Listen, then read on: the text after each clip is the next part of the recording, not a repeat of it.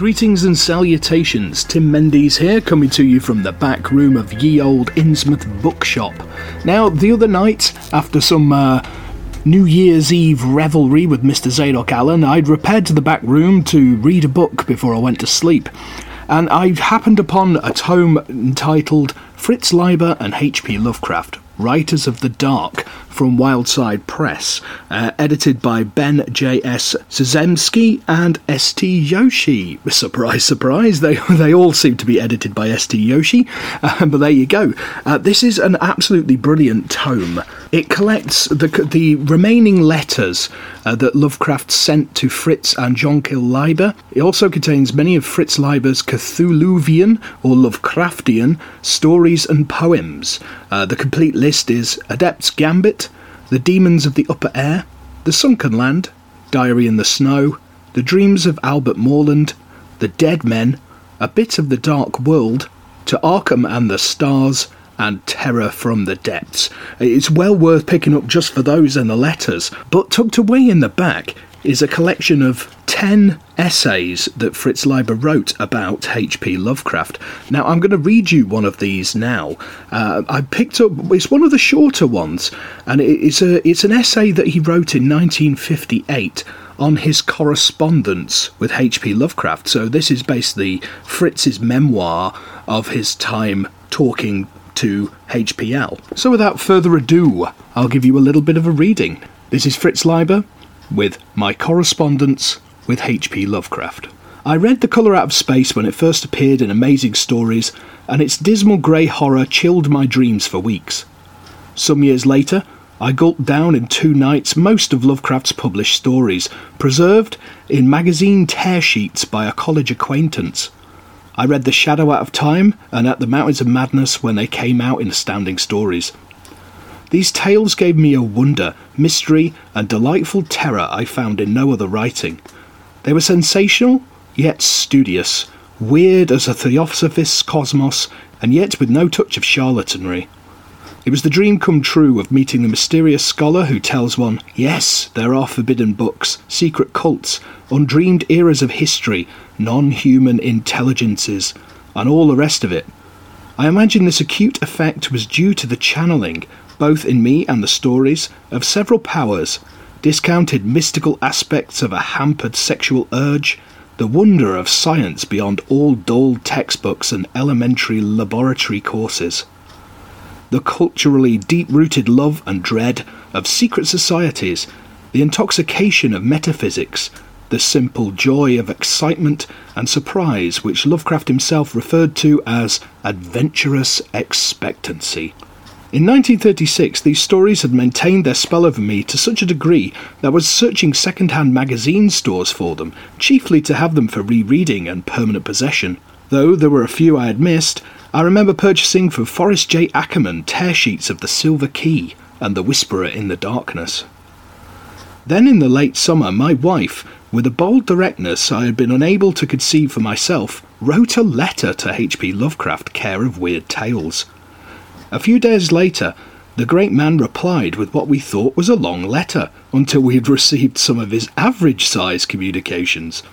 That was the beginning of an orgy of letter writing which lasted the few short months until his death. My wife wrote more letters herself, and shortly we were joined by my friend and fellow enthusiast for the fantastic Harry O. Fischer, then of Louisville, Kentucky. Our letters were returned to us by Mrs. Gamwell afterwards. The entire correspondence was excerpted by Derleth for the volume of letters, and later borrowed and retained, permanently as yet, by another individual who shall remain nameless here. The first things that struck me about Lovecraft from his letters were the wide range of his interests and his courteousness and great helpfulness. Always tactful, yet always ready. In his first letter, he recalled at length my father's spirited Philip Faulconbridge in a performance of King John in the early century and quoted in full the speech that begins, This England never did, nor never shall, lie at the proud foot of a conqueror. When I merely mentioned to him my intention of writing a novel set in Roman times, he sent me several thousand words of highly pertinent advice, including a longer and shorter bibliography for researching the period. Now, setting to work on such a novel 20 years later, I am helped by his remembered instructions. An ancient Rome, I discovered then, was the historical period with which Lovecraft identified himself most intensely, next to Restoration England. Lovecraft's famous handwriting, which packed so many words onto a page or card, yearning towards all four edges, sometimes by way of interlineations and balloons, was only superficially crabbed and difficult. Every tiny graceful hieroglyph for the simpler words was abbreviated and shaped exactly the same each time. With a bit of practice, his handwriting made for a fast, easy read. Lovecraft was a writer in many senses, not all of them current. In particular, the production of many pages of fine, impromptu prose each day, chiefly in letters, was to him the breath of life. He asked to see my own writing, none of it published. As soon as I told him about it, I sent him a long fantasy and a set of poems. The Demons of the Upper Air he praised and criticised both in detail, correcting each spelling error and carefully debating each dubious word choice. He was particularly hard on such ponderous affectations as activate for move. The fantasy was afterwards published by Arkham House as Adept's Gambit in my collection Night's Black Agents. This action on his part, crazily generous by hard headed standards, influenced me permanently towards greater care in the polishing and final preparation of manuscripts. His criticisms were not solely literary. When I praised Charles Fort for poking holes in scientific theories, he replied at once with a carefully revisioned, convincing defence of the dogmatism of the professional scientist. Fort's books, he said, were not to be taken seriously, though amusing enough and a great source of materials for the writer of fantasy and science fiction. And he was unsparingly, and I think excessively critical of his own writings, quite as harsh, in fact, as Edmund Wilson. He thought most of his stories were laboured, unhumorous, wanting in lively human portraits, and heavy with a sort of pseudo realism and with intentional partial repetitions designed to build atmosphere. He told me of his practice of disavowing from time to time stories which he found aesthetically wanting, and he sent me a list, of which I still have a copy, of stories not disavowed as yet. Herbert West Reanimator was still on the list, but he said it was about to get the axe. For my part, I think Lovecraft, besides writing some excellent short stories somewhat in the manners of Poe, Dunsany, Machen, Hoffman, and Bulwer Lytton, and in addition to giving fiction with solid New England background a unique spectral note, did more than any other author to establish the science fiction story as a vehicle for supernatural horror, a clear cut and valid story form. Occasionally overshadowed by timelier, catchier, more chameleon like fantasy and science fiction, such tales as The Whisper in the Darkness, The Dunwich Horror, The Colour Out of Space, The Shadow Out of Time, and the dreams in the witch house will live. Besides setting me in his letters an enduring example of honest, scholarly criticism, Lovecraft did something of equal importance for my future. He circulated the fantasy and poems I sent him amongst several other congenial correspondents. As a result, I met Robert Bloch, Henry Kuttner, and later several other writers in the fantasy field. I came to think of myself as at least potentially a professional author. Lovecraft is somewhat thought of having been a lonely man.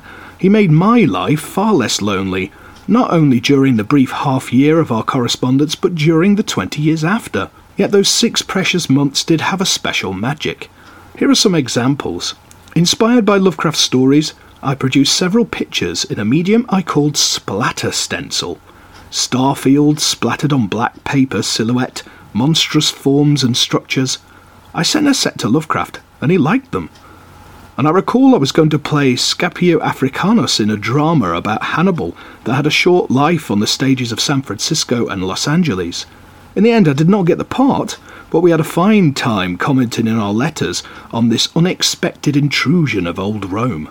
And there was talk of a volume of Lovecraft short stories being published in hardcovers, though he discounted the possibility since it had more than once occurred and failed to materialise before. There seemed no reason why our stimulating and fruitful relationship would not go on indefinitely. Although he sometimes referred to himself as the Old Gentleman, Lovecraft had only become 46 years old on August the 20th. In my 47th year, was his way of putting it. His letters proved that his reserves of energy were prodigious, his interests fresh, his attitudes youthful. How many middle aged men make friendships of the temperamental, unreserved, impractical sort by mail?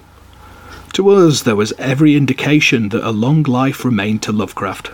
Yet, there were disturbing hints that the situation was not quite like that. With more of a directness, my wife asked Lovecraft about his diet. The old gentleman obliged us with his College Street menu chiefly coffee and a donut for breakfast, coffee and bread and cheese, or a small can of beans for supper. In the winter, there was a brief hiatus in his replies. Then he wrote that he had been in hospital for a few days, but was out again and taking his regular walks, though in slippers or in shoes that had been cut out to accommodate his swollen feet. Again his replies ceased. In Los Angeles, my wife and I hid our fears from each other. In a Louisville attic, where his family had been driven by the Great Ohio Flood that opened 1937 and destroyed a set of my splatter stencils, Harry Fischer noted down, in a letter he had no way of sending me at the time, that something must be done to provide Lovecraft with fresh vegetables.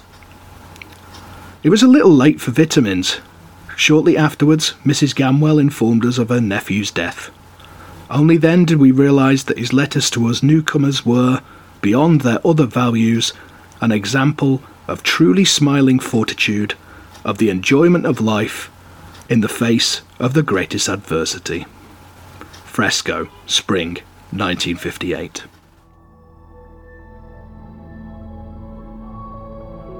There you go. I hope you enjoyed that. I think that's quite a nice, revealing bit of insight into uh, a very young man's correspondence with Lovecraft. So, yeah. Well, thank you for listening. I hope you enjoyed it, and uh, I will speak to you soon.